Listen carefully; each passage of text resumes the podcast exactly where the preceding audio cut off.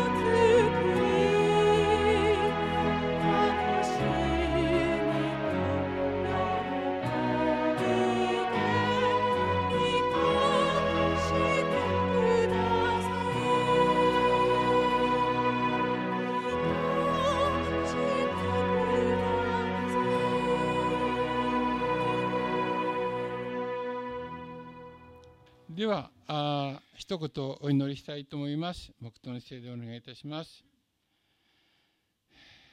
主イエス様精霊の宮である私たち一人一人またその集合体であるキリストの体なる教会が神様の栄光を表すことができますように。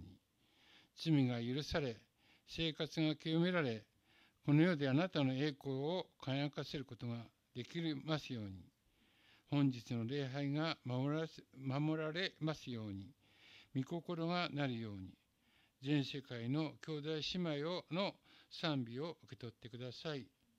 教会員や求道者の方、教会員の家族の、また、この礼拝に事情があり参列できない兄弟姉妹の1週間の歩みをお守りください。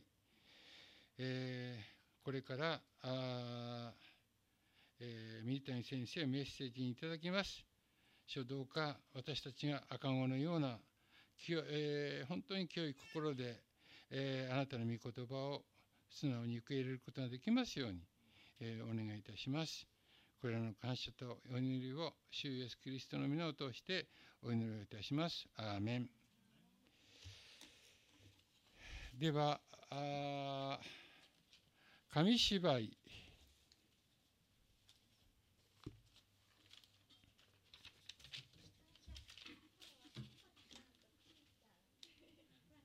まみちゃん OK?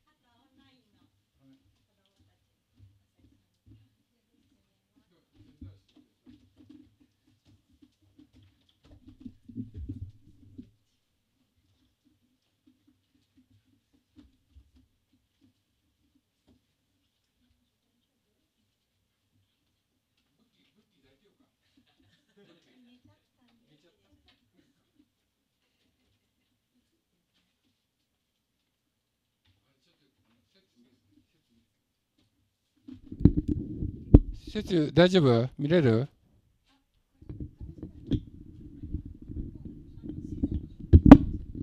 見えてます。ありがとう。はい。では前回はアブラハムとイサクのお話を、えー、見てきました。今日はアブラハムとイサク、その子供のヤコブの子供のヨセフのお話です。夢を見る人奴隷として売られたヨセフ創世記37章39章1節から6節のお話です。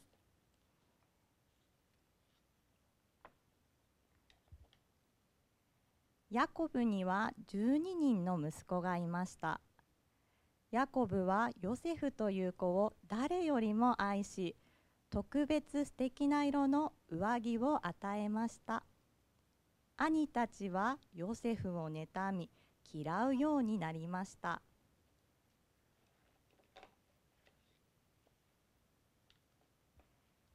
ヨセフは不思議な夢を見てお兄さんたちに話しました。夢の中で私たちは麦を束にしていました。するとお兄さんたちの麦の束が私の麦の束にお辞儀をしたのです。これを聞いてお兄さんたちはますますヨセフを嫌うようになりました。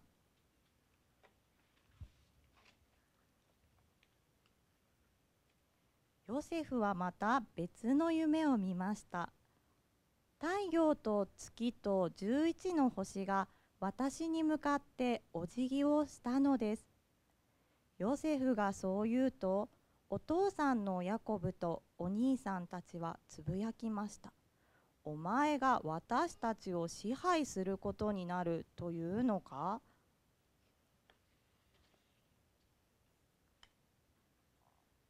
ある日お兄さんたちは野原で羊の番をしていました。するとヨセフが近づいてくるのが見えました。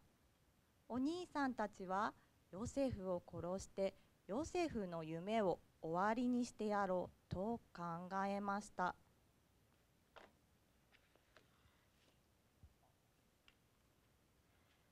兄弟を殺すのはよくない。お兄さんのルベンが言いました。この空の井戸にヨセフを投げ込もう。お兄さんたちはヨセフの上着を剥ぎ取り、ヨセフを井戸の中に投げ込みました。ヨセフの顔びっくりしてるね。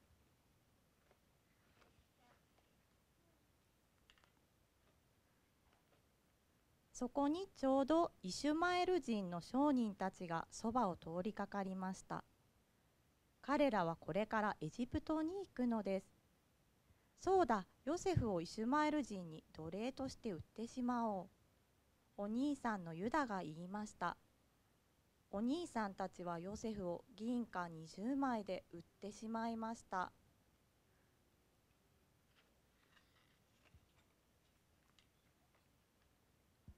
お兄さんたちはヨセフの上着にヤギの血をつけてお父さんのヤコブに見せました。ヨセフは死んでしまったのだ。とヤコブは泣きました。その頃ヨセフはエジプトに連れて行かれました。しかしヨセフのそばには神様がいてくださいました。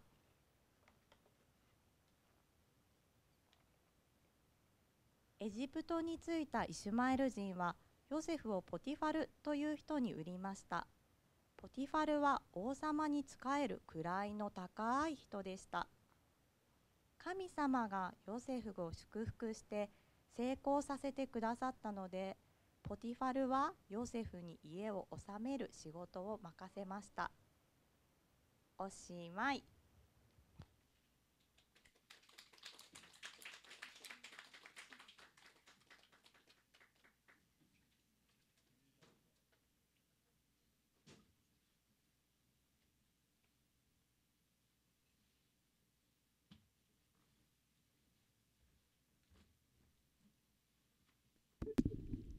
ありがとうございました。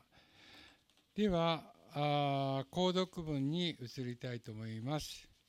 本日の購読文の箇所は、えー、マタイの福音書6章の5節から8節、えー、短い、えー、ちょっと節の番号は振ってませんけれども5節から8節短い文ですので皆さんと一緒にえ、読みたいと思います。せーの。また祈る時、偽善者たちのようにではいきません。彼らは人々に見えるように街道や大通りの角に立って祈るのが好きだからです。誠にあなた方に言います。彼らはすでに自分の報いを受けているのです。あなたが祈るときは家の奥の自分の部屋に入りなさい。そして戸を閉めて隠れたところにおられるあなたの父に祈りなさい。そうすれば隠れたところで見ておられるあなたの父があなたに報いてくださいます。また祈るとき、違法人のように同じ言葉をただ繰り返してはいけません。彼らは言葉が数多くてかれると思っているのです。ですから、彼らと同じようにしてはいけません。あなた方の父は、あなた方がもめるから、あなた方に必要なものを知っておられるのです。ありがとうございます。では、しばらく黙祷の時を用います。窓側の方は窓を開けてください。え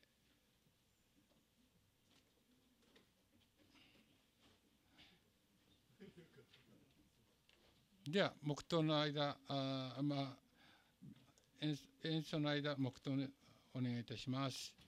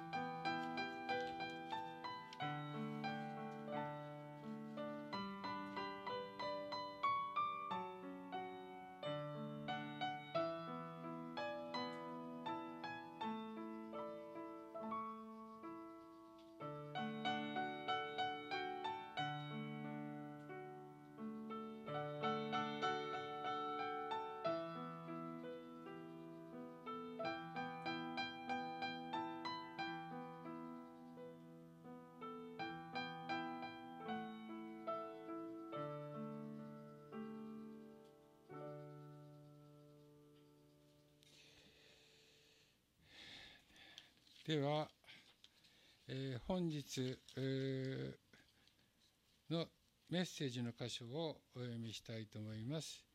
新約聖書第一コリント3章の1節から9節まで新約聖書第一コリント1章の3章の1節から9節までお読みします。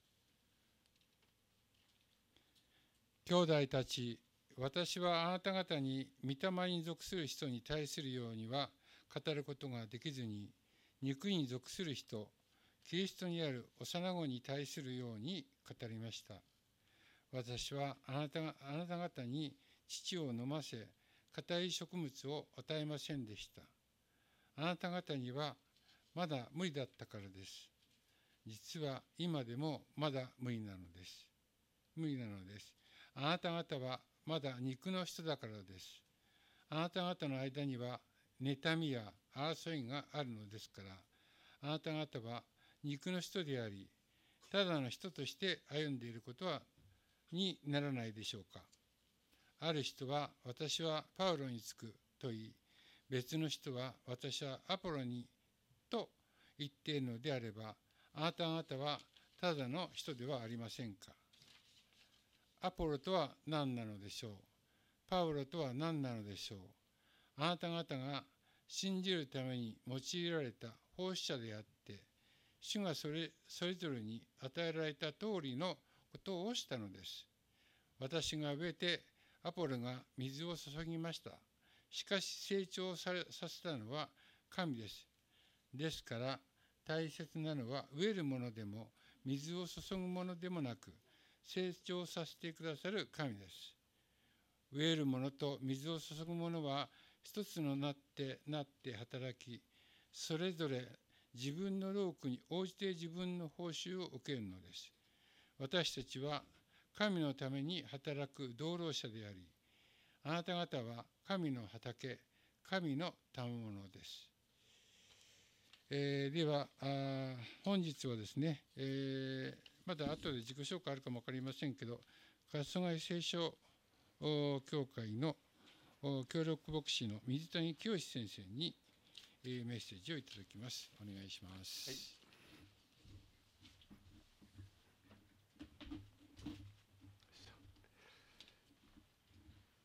はい、はい、素晴らしい神様をね、ご一緒に礼拝できることを感謝いたします。えー、多分全員初めてだと思います。えー、初めまして。えっ、ー、と、今日ね、愛知県の春日井市から中央線に乗ってまいりました。朝早く起きてね。えー、所属は春同じジェカの春日井聖書協会春日井には2つジェカの協会ありまして春日井聖書協会の協力牧師です、えー、実はですね明日ですね上田の方でラジオ福音放送の関係でね、え、ちょっとイベントがありましてそちらの奉仕がありましてで上田というところはあの1日で行けないんですよ 実は。なので前の日泊まらなくてはいけないと。でも日曜日移動しなくちゃいけないと、えー、どこかで礼拝ということでね。そして、えー、こちらのね教会をね私は願いました。それには理由があります、えー、私は多分15年以上前だったと思います、えノーススターの関係でねえー、メッセージをしてくださいということで、えー、ノーススターのところにあの行く機会がありました、えー、そこでねあのジャンカー先生にお会いして本当にその、えイエス様のようなね人柄や愛の温かさに触れてそして多くの人たちがねジャンカー先生を本当にしたい、え一致してらっしゃる働きを見ながらね素晴らしいなと思っておりました。ですね召されたことも覚え祈っておりましたまあ、その中でねぜひジャンカー先生が、えー、本当に心血注いでね信徒の皆さんと一緒に立て上げた、えー、この教会ね礼拝にあのお邪魔したいと言いましたら礼拝を捧げに来たんですけどあのなぜかあのメッセージをしますと言われてしまってもう喜んでねお役に立てればということで今日はあのご奉仕をさせていただきます。えー、今回はね、えー、こちらの教会が牧師招聘を願ってね祈ってらっしゃることをお聞きしました。なので、えーとね、この箇所をお取り次ぐすることにいたしました、えー、どうかねあのオンラインで、え、礼拝を捧げてらっしゃる方々もあのご一緒にね牧師商標を願って祈り備えてらっしゃると思います、え、どうかですねこの朝はねこの2000年前に牧師交代を経験したコリント教会に対してパウロが語った言葉、ね、書いた手紙の言葉を今日私たちへのね語りかけとしてお取り次ぎしていきたい、ね、そう願っています。はい、ただいま読みいただきましたのはあの第一コリント、えー、3章ですね、えー、この背景にあったのはね今日で今日で言うとあの牧師交代です。で6節から分かります。コリントの教会の信徒たちに対してパウロは言います。私が植えて、えー、アポロが水を注ぎましたと記しています、えー、そうなんです。コリント教会っていうのはねパウロが開拓伝道をしてスタートした教会です。そして今公認者としてアポロが指導者となって教会を立て上げているんですね。でコリントっていうのはねあのローギリシャの一都市です。でパウロはギリシャ人にとっては外国人のヘブル人です、ね、そしてアポロっていうのはこれギリシャ人です。自国人です。ですからねこれは今日の日本の教会に当てはめれば外国人宣教師が開拓して教会始まりましたよと。そして牧師交代になりますと日本人牧師にバトンタッチしていくっていう状況に当てはまるわけですね。ですからこのパウロの手紙はね今私たちにとって非常にこう共通項が多いわけです、えー、そうした状況の中でねコリント教会の中に起こっていたのはとても残念なこと。3節でパウロが指摘しています。妬みや争いでした。その妬みや争いの根底にあったのは4節に書かれています。私はパウロにつくという信徒さんもいれば私はアプロにつくという信徒さんもいるという不一致でした。コリント教会の中になんとパウロ派とアポロ派がいるってね。もう残念な状況があったんですね。でそれに対してパウロは一読すれば分かる通り、はい、教会の未熟さを指摘しています。一人一人に対して自分の成熟度を問うたんですね。でこのことはね今日も同様です。教会にとってね今の牧師が継続するかどうなのかこれから交代するか交代するかとしたら誰に交代するかとても大切な問題ですね。えー、時に無牧であることや、えー、ね、牧師交代のことなんかは教会にとって大きな試練になることすらあります。ね、しかしね聖書はそれ以前に大切な問題としてそうです信徒たちの成熟度を問いかけているんですよ。そこでこの朝はですね牧師翔平と教会の成熟と題しまして、えー、第一コリント、えー、3章前半の御言葉をですね牧師、えー、翔平を願っている御教会へのね語りかけとしてお取り次ぎします。今日は3つのポイントです。ね3つのポイントで牧師を迎えることに際して問われる教会の成熟について御言葉の指針をご一緒に見ておきましょう。はいでは参ります。1つ目です。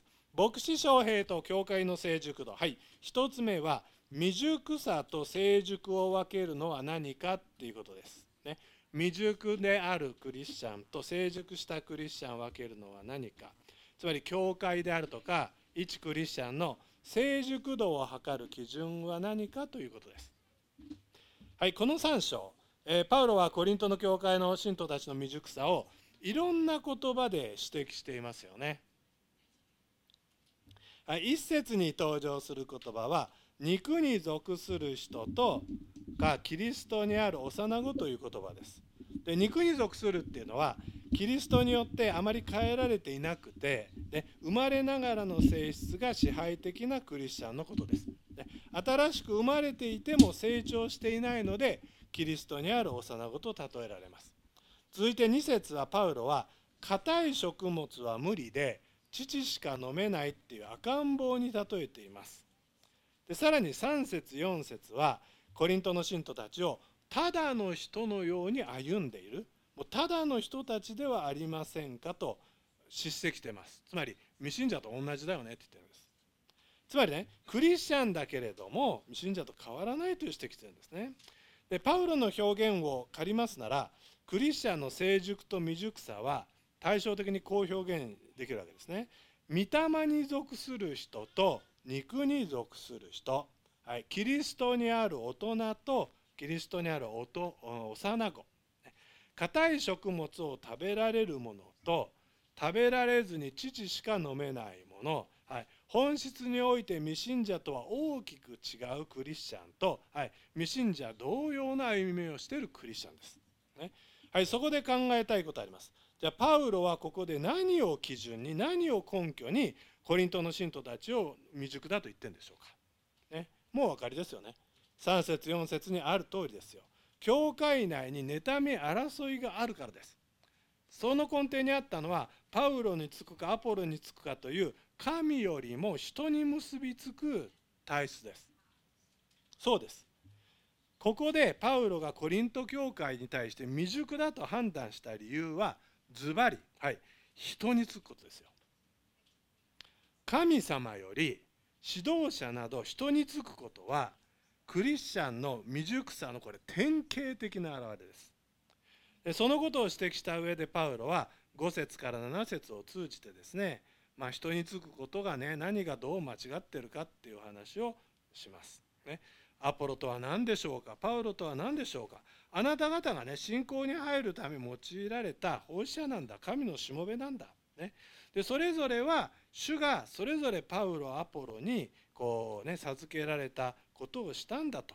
ね、私パウロが植えてアポロがやってきて今水を注いでるんだよねと。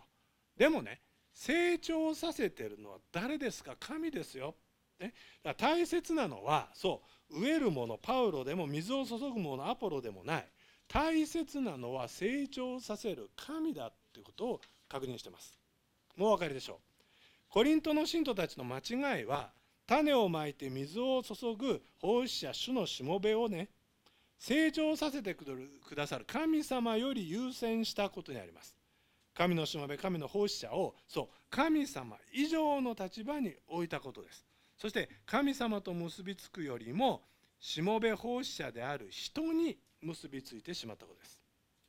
人につくっていうのはねクリスチャンとしてこれ未熟さの代表です、えー、牧師とのね出会いを通して信仰を持つことは幸いなことです、ね、良い牧師と出会いね信頼関係作ってこと大事ですよ。しかしねその牧師が転任するなどして牧師との個人的関係がなくなればもう神様との関係もなくなってしまうとしたらどうでしょう？良い牧師と出会ってね指導者と出会ってねその指導者と信頼関係のもとで充実した信仰生活を送れたら祝福ですよね。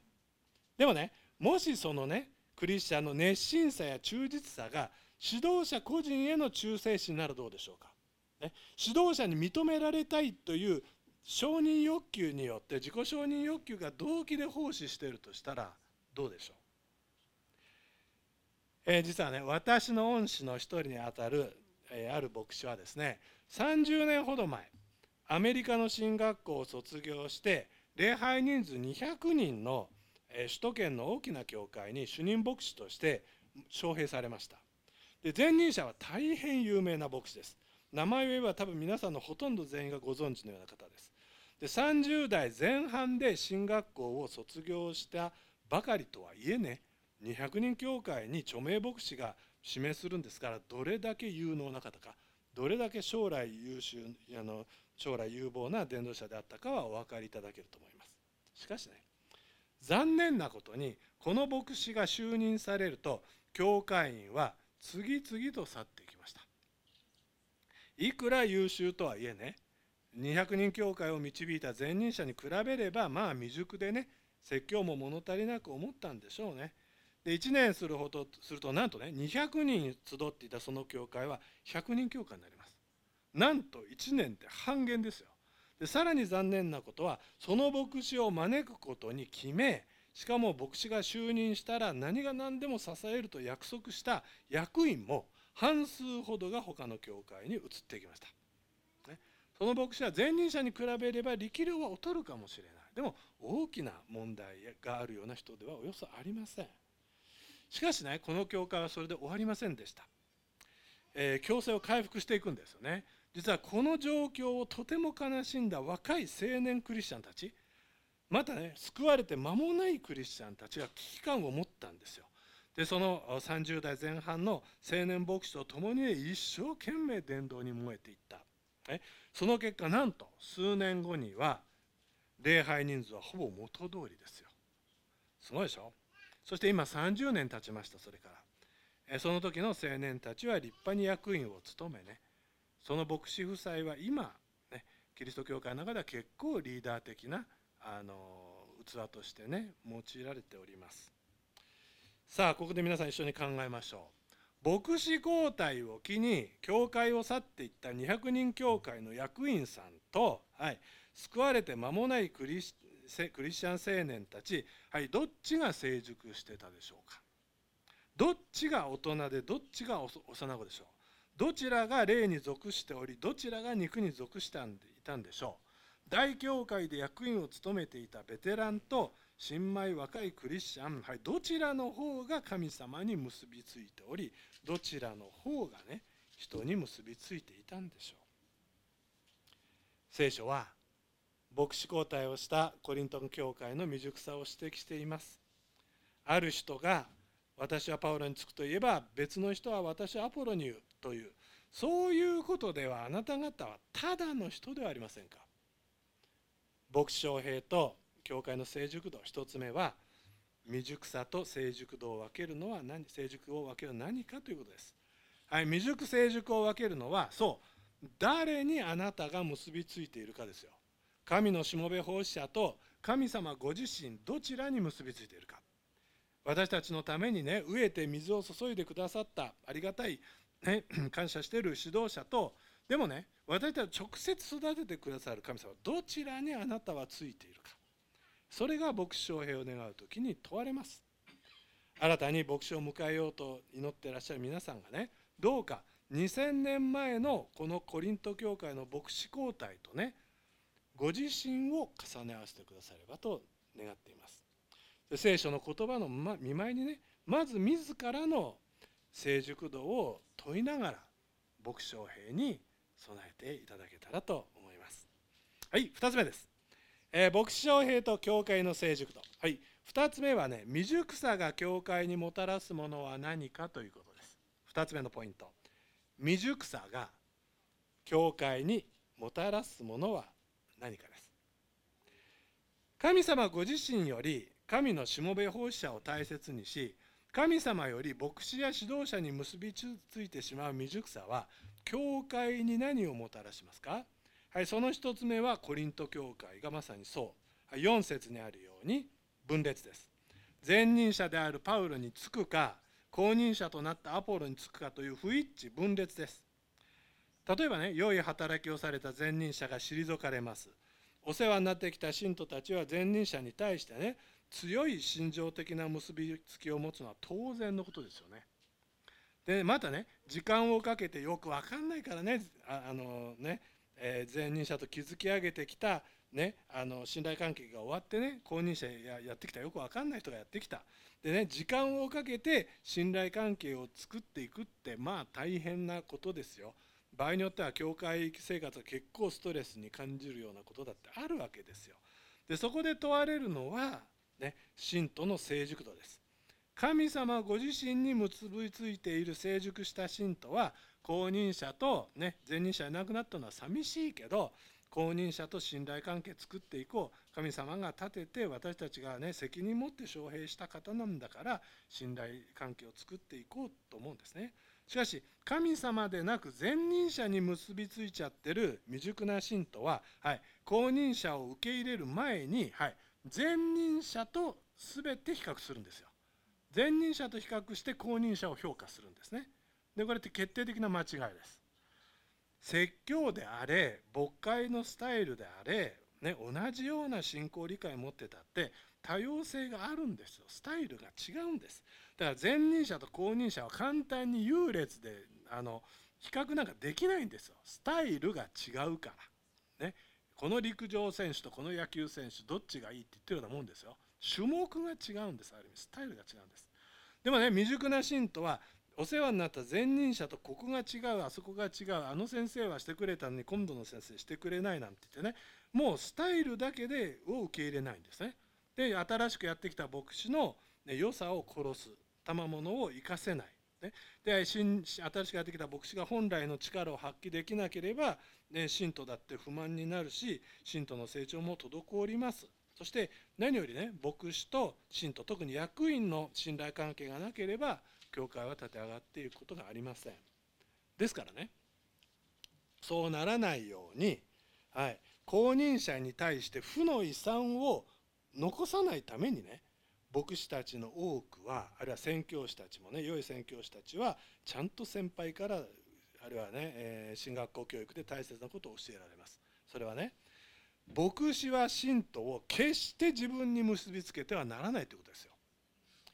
牧師の使命は信徒を神様に結びつけることであって自分に結びつけることではありません、ね、自分に依存させる牧師は僕は最低だと思ってますね。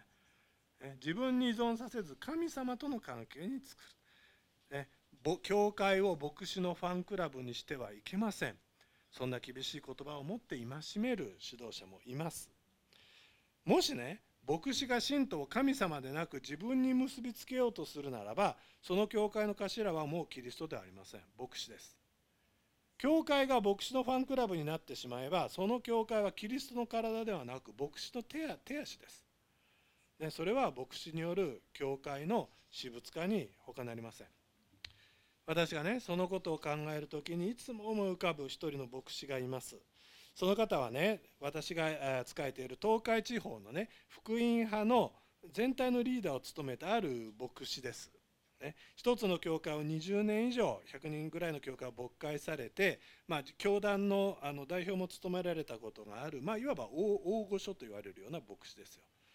でね以前ね、うん、その牧師は20年ぐらい牧会してきた教会を公認者に託してで遠くのところに転勤されたんですねでその後ね私は驚くべきことを知りましたなんとその教会の信徒たちはそうその牧師の転居先の住所も電話番号もメールアドレスも一切連絡先を教えてもらってない。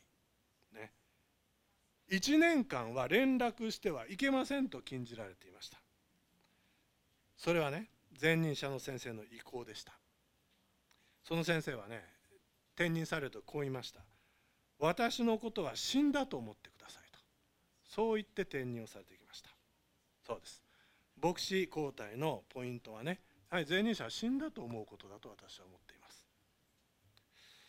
優れた働きをした牧師ほど信徒を真摯に愛する牧師ほど未熟な信徒が自分につながっちゃいます。だってすごく愛されて大切されたでしょ？つながっちゃうんですよ。で転任の際にはねそう牧師にまさに負の遺産を押し付けることになるんですよ。で場合によってはねやっぱり前任者が良かったっていうねパウロ派と後任者がやっぱりいいんだっていうパアポロ派で分かれちゃうんですよね。それで教会は分裂するんですよ。ですからねこの牧師のまあ冷たい死んだと思ってくれ1年間連絡するな連連絡先一切教えないっていうねまあ冷たすぎるようなご指導はまさにね未熟な信徒のためなんですよ。未熟な信徒が公認者とちゃんと、ね、信頼関係作っていくんですよ。私につながらずね神様につながるんですよ。本当の愛のねご指導ではないでしょうか、えー、人につく、うん、ことの、ね、未熟さがもたらす一つは教会内の不一致分裂ですがもう一つ、ね、これ横の交わりの断絶です。それに対してね人がつく未熟さがもたらす断絶はもう一つあります。それはね横の断絶ではなく縦の断絶です。教会内の交わりの断絶ではありません。世代間の断絶。言い換えるならば一つの教会の中での信仰継承の破綻です。人につく未熟なクリスチャンはいわば牧師のファンです。牧師が転任しようが引退しようが場合によっては天に召されようがいつまでもその牧師のファンであってキリストとの結びつきが弱いままです。その結果ね公認者の牧師と信頼関係を築いて積極的に主体的に教会を立て上げようという歩みになっていかないんですよね。いつまでも先生先生でやっていくんですよ。そうなるとね教会はもう人気歌手のファンクラブと同じ状態に陥ります。例えば世代別あのファンクラブってありますよね。戦後第一世代これはもうみんなが歌謡曲を聴いてました。ね、ですから美空ひばりさんとか坂本九さんのファンじゃないですか。で戦後第2世代。例えば私た私のような世代ね。560代。でこれはニューミュージック全盛で育ちますから、まあ、ユーミンだのサザンオールスターズが好きだよっていうのが大体そういう年代の人多いでしょ。で今若い人たちは、まあ、アイドルとかロックとかやってますからね、まあ、多様化してますけども多くの人たちがアイドル、えー、AKB 関係が好きだとかね。ね嵐なんとかジャニーズが好きだとかね。アイドル韓流が好きだとかそういうふうで大体決まってんじゃないですか。ね。ね、だからねどんなに若い人たちがね美空ひばりさんや坂本九さんたちの歌聞かされて分かる人は分かりますよ。これは優れているってね。ね。リスペクトはするんですよ。坂本九さんなんかリスペクトされてるでしょ若い人たちがね。するんですよ。でもねファンにはなれないんです。ですから美空ひばりファンファンクラブと坂本九ファンクラブは次世代を獲得することなく少子高齢化しますよね。そうですよね。同じようにそうなってる教会あるじゃないですかそう何々先生ファンクラブになっちゃった教会は信仰継承できないんですよ。ね、信仰継承はできるけどファン心理はけんあの継承できません。ですから牧師のファンクラブとなった教会は牧師のファンである年齢層がそのまま年老いていき少子高齢化の一途をたどります。お互い子供を甘く見ちゃいけませんよ。子供たちはね大人が思ってるよりよっぽどね賢明です。分別がついてね行くようになれば親や教会の先輩たちがね神様につながってんのか牧師につながってるくらいはとっくに子供は見抜いてますよ。ね、ファン心理は世代を超えることはできません。しかしね歌を愛し自分が育ったその流行の音楽時代の流行の音楽に熱中することはいつだってそうじゃないですかそれは世代関係ないですよね。そう。成熟したクリスチャンが人でなく神様に結びつき神様を愛し成長していく姿は子供たちへのね何よりの証になっています。人ではなくちゃんと神様につながって歩んでいく親や先輩クリスチャンたちの成熟した姿はね次世代が信仰継承していくのにねもう何よりの力となっていくんです。パウロはコリント教会を叱責して言いました。あなた方の間に妬みや争いがあることからすればあなた方は肉に属してんじゃありませんか。そしてただの人を未信者のように歩んでるんじゃないですかと。牧師将兵と教会の成熟度その2つ目は、はい、未熟さが教会にもたらすものは何かです。人につくという未熟さが教会にもたらすものはズバリ分断です。それは不一致分裂という横の断絶でありもう一つ。また信仰継承の破綻というね縦の分裂世代間の分断です。私たちね一人一人のクリスチャンとしての成熟度が教会全体と次世代の救い将来の教会に大きな影響を与えることをこの朝私たちは覚えましょう。そしてね牧師将兵というこの機会を、ね、良い機会として自らの成熟度を神様の見舞いに問いね。えー、成熟し教会が一致して次世代がね信仰継承していくような歩みへと、ねえー、進んでいきたい願います。最後短く3つ目です。牧師将兵と教会の成熟度。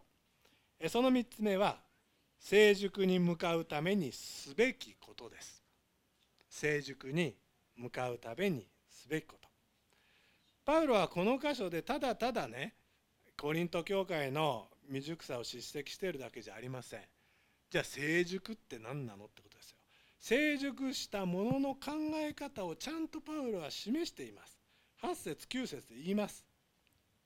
飢えるものと水を注ぐものは一つですがそれぞれ自分の働きに従って自分の報酬を受けるのです。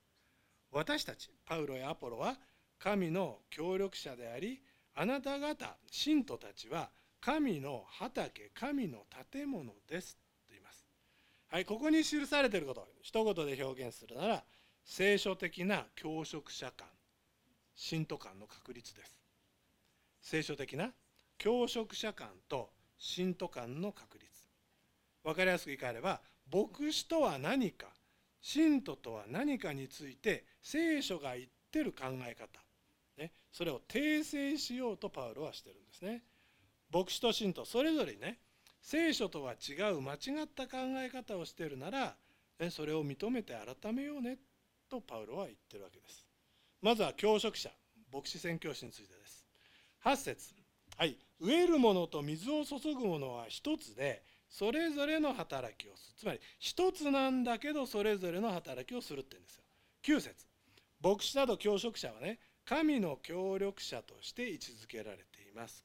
神じゃない協力者です。ですから神の協力者たちはそれぞれの働きをしますが全体としては一つの働きなんです。このところでパウロはコリント教会の開拓者の自分と継承者の、えーえー、ですねアポロをね2人だけどもこれ一つの働きだと言ってるんですね。はいそこで皆さんにお尋ねします。皆さんはこの教会だけではなくいろんな教会に集ってきた方も多いと思います。皆さんは信徒としての生活の中で牧師交代をね見て目撃していことあると思います。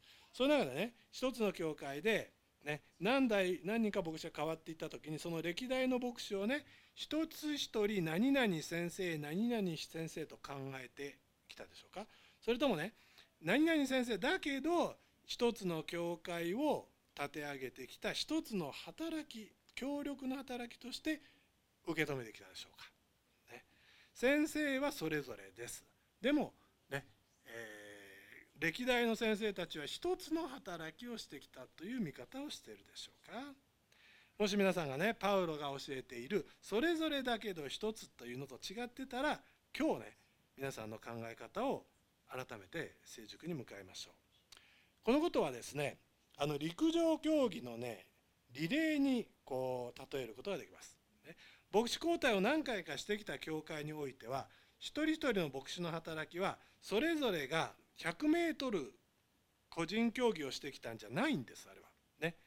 各自が100メートル走ってるんだけどリレー競技をしてきたんですよリレー競技。2016年のことです。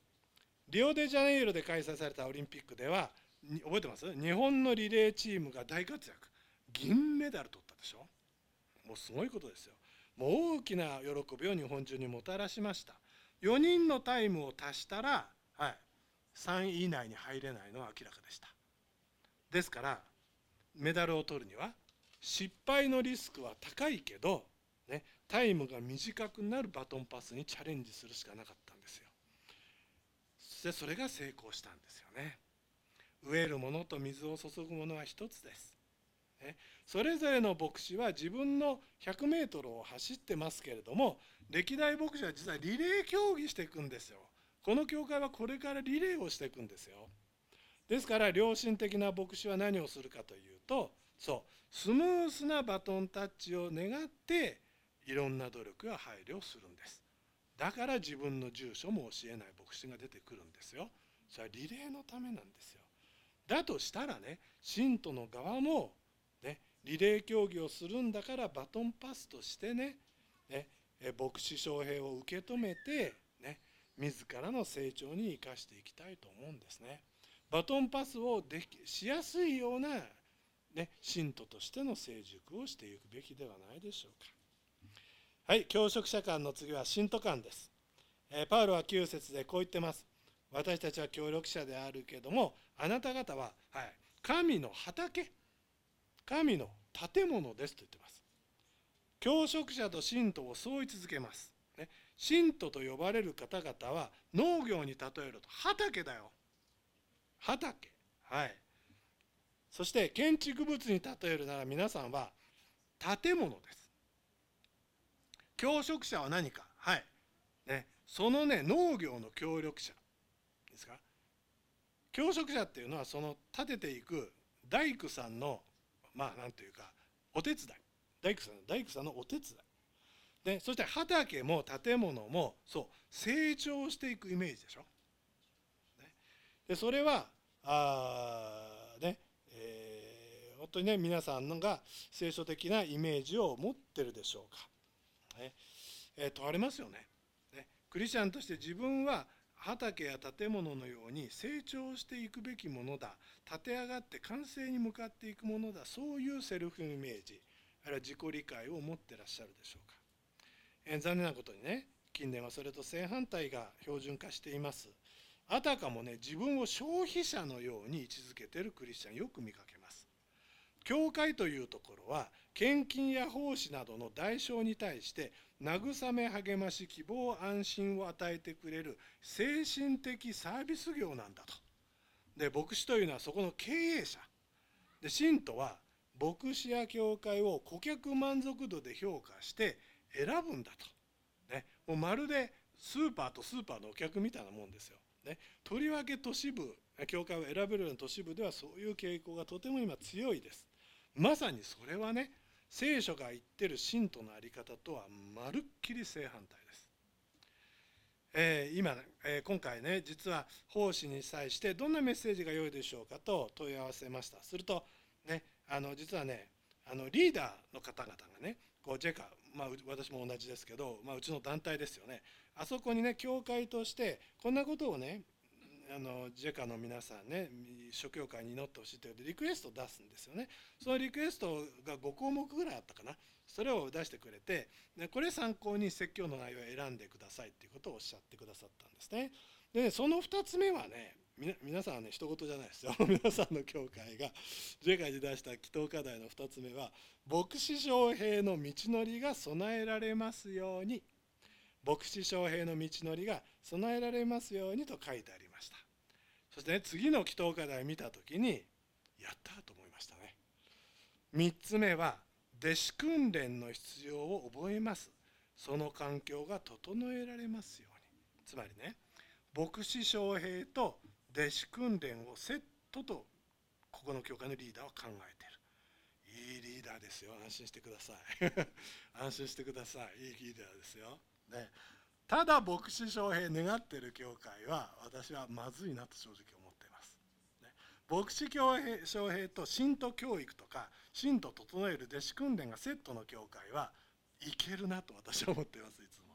この教会は公認者あのいいぞと公認者がいいから紹介しようかなとか私は思うんですよね。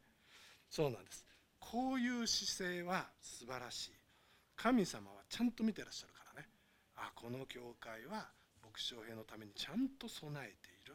そういう意識で牧師将兵士をせる。だったらね神様が送ろうかねふさわしい立てようかちゃんと神様はきっとご覧になりね牧師将兵に向けてもうすでに神様は働いておられるだろうなと思います。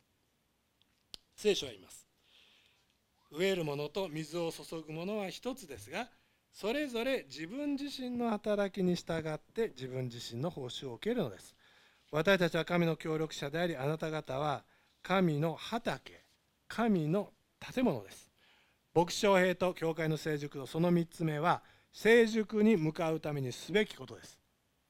牧師将兵をする教会としてどうあるべきか、ね、それは牧師とは何か信徒とは何かについてきちんと聖書的な牧師関心とか持つことです。そして神様の御心聖書と違っているならば悔い改めて、ね、私たちが価値転換をすることです。